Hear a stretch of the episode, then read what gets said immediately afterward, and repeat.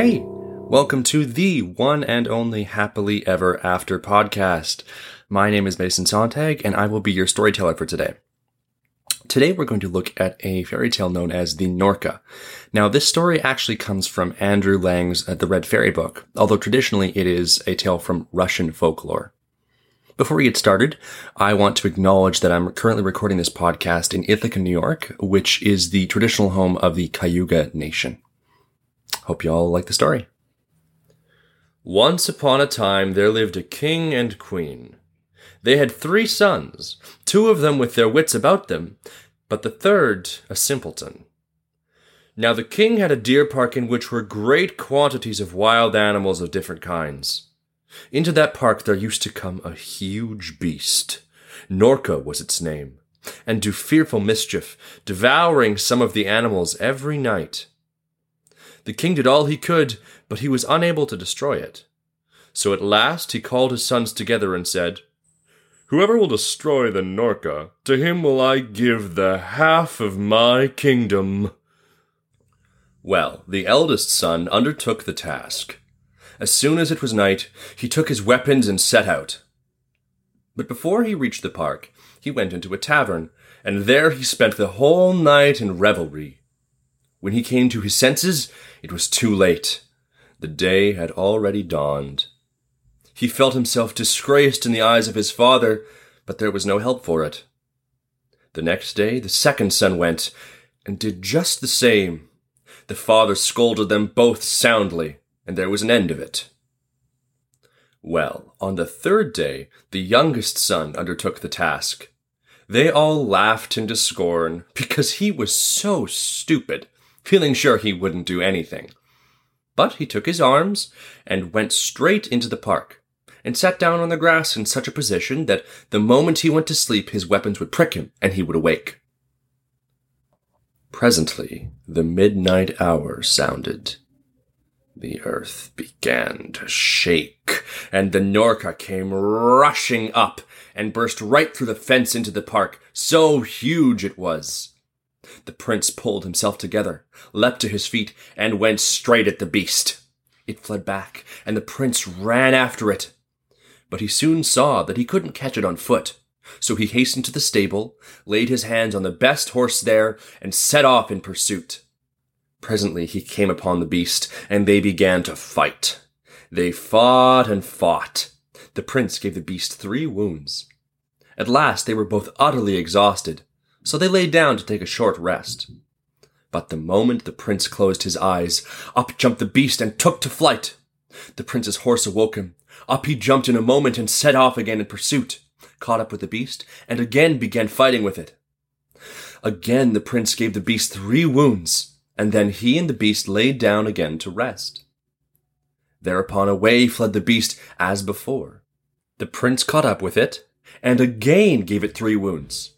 But all of a sudden, just as the prince began chasing it for the fourth time, the beast fled straight to a great white stone, tilted it up, and escaped into the other world, crying out to the prince, Then only will you overcome me when you enter here. the prince went home, told his father all that had happened, and asked him to give him a leather rope plaited, long enough to reach the other world. His father ordered this to be done.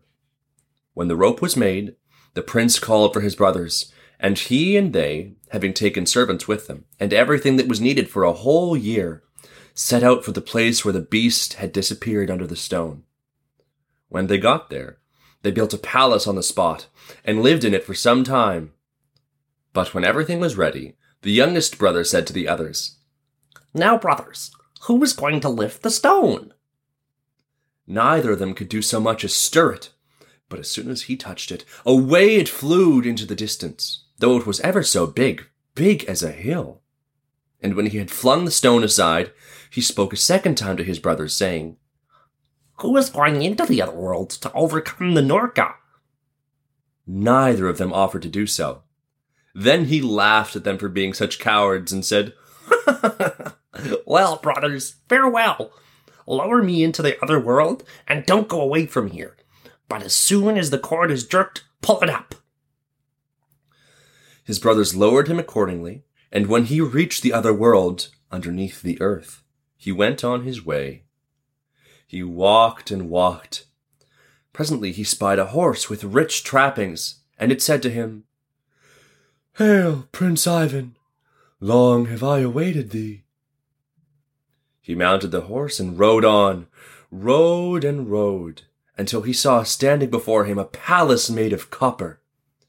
He entered the courtyard, tied up his horse, and went indoors. In one of the rooms a dinner was laid out. He sat down and dined, and then went into a bedroom. There he found a bed, on which he lay down to rest. Presently there came in a lady, more beautiful than can be imagined anywhere but in a fairy tale, who said, Thou who art in my house, name thyself.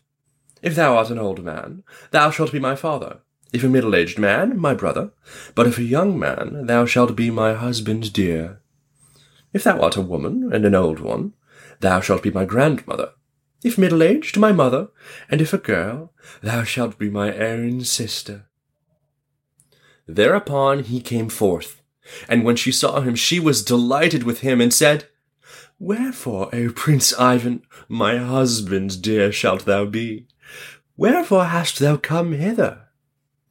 Then he told her all that had happened, and she said, That beast which thou wishest to overcome is my brother.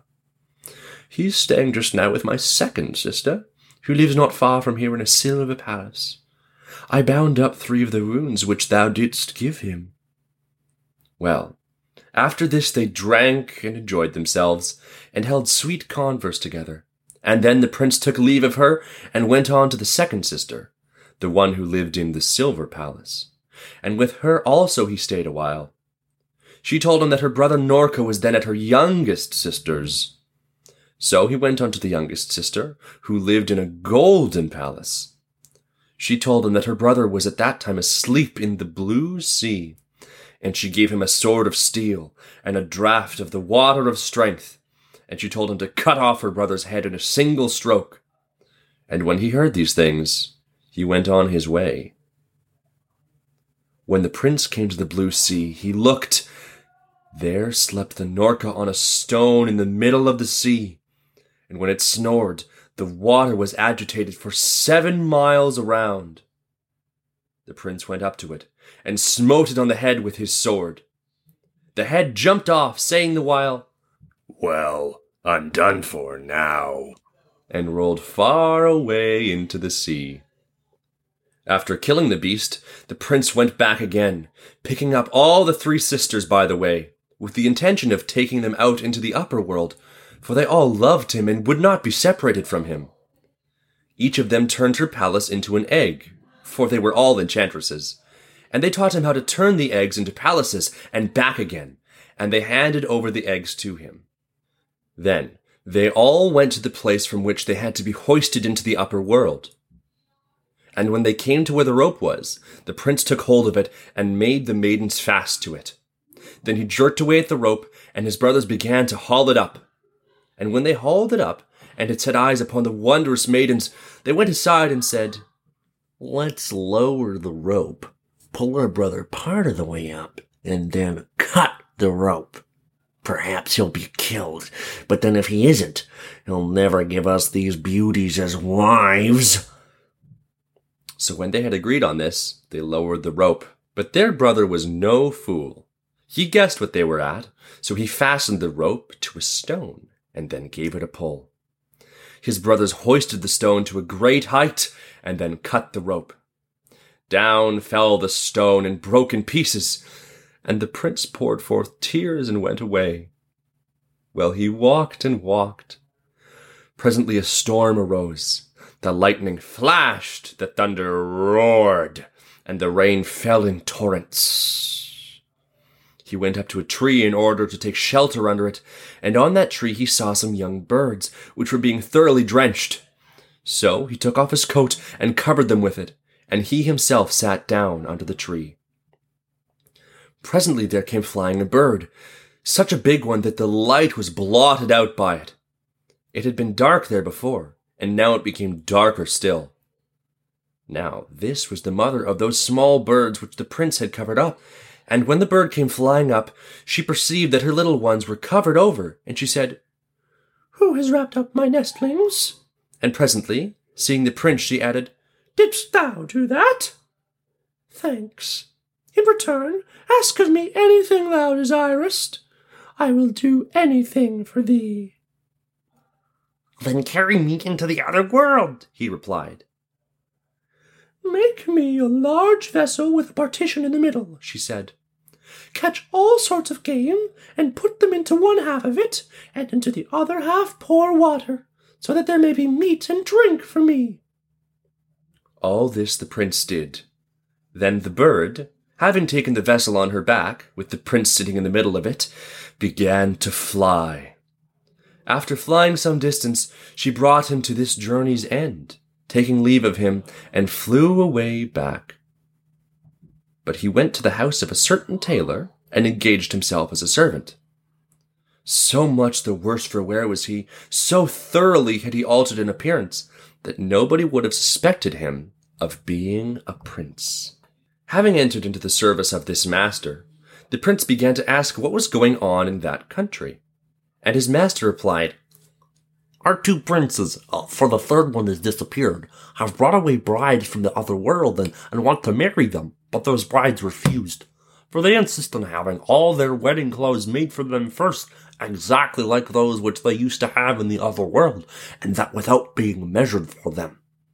The king has called all the workmen together, but not one of them will undertake to do it. The prince, having heard all this, said, Go to the king, master, and tell him that you will provide everything that's in your line. However can I undertake to make clothes of that sort?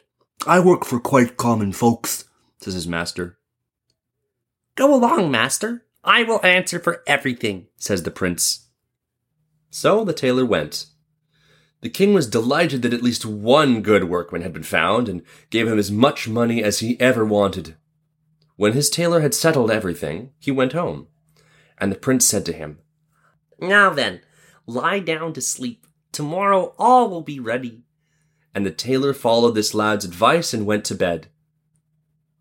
Midnight sounded. The prince arose, went out of the city into the fields, took out of his pocket the eggs which the maidens had given to him, and, as they had taught him, turned them into the three palaces. Into each of these he entered, took the maidens' robes, went out again, turned the palaces back into eggs, and went home. And when he got there, he hung up the robes on the wall and lay down to sleep. Early in the morning, his master awoke, and behold, there hung such robes as he had never seen before, all shining with gold and silver and precious stones. He was delighted, and he seized them and carried them off to the king.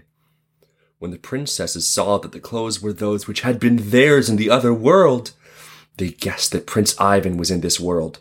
So they exchanged glances with each other, but they held their peace. And the master, having handed over the clothes, went home. But he no longer found his dear journeyman there. For the prince had gone to a shoemaker's, and him too had he sent to work for the king. And in the same way he went round to all of the artificers, and they all proffered him thanks, inasmuch as through him they were enriched by the king. By the time the princely workmen had gone round to all of the artificers, the princesses had received what they had asked for. All their clothes were just like what they had been in the other world.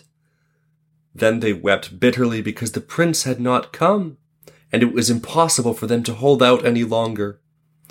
It was necessary that they should be married. But when they were ready for the wedding, the youngest bride said to the king, Allow me, my father, to go and give alms to the beggars.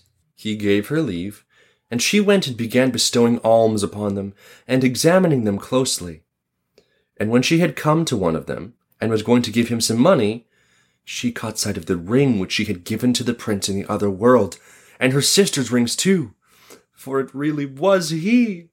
So she seized him by the hand, and brought him into the hall, and said to the king, Here is he who brought us out of the other world. His brothers forbade us to say that he was alive, threatening to slay us if we did. Then the king was wroth with those sons, and punished them as he thought best. And afterwards, three weddings were celebrated. And they all lived happily ever after.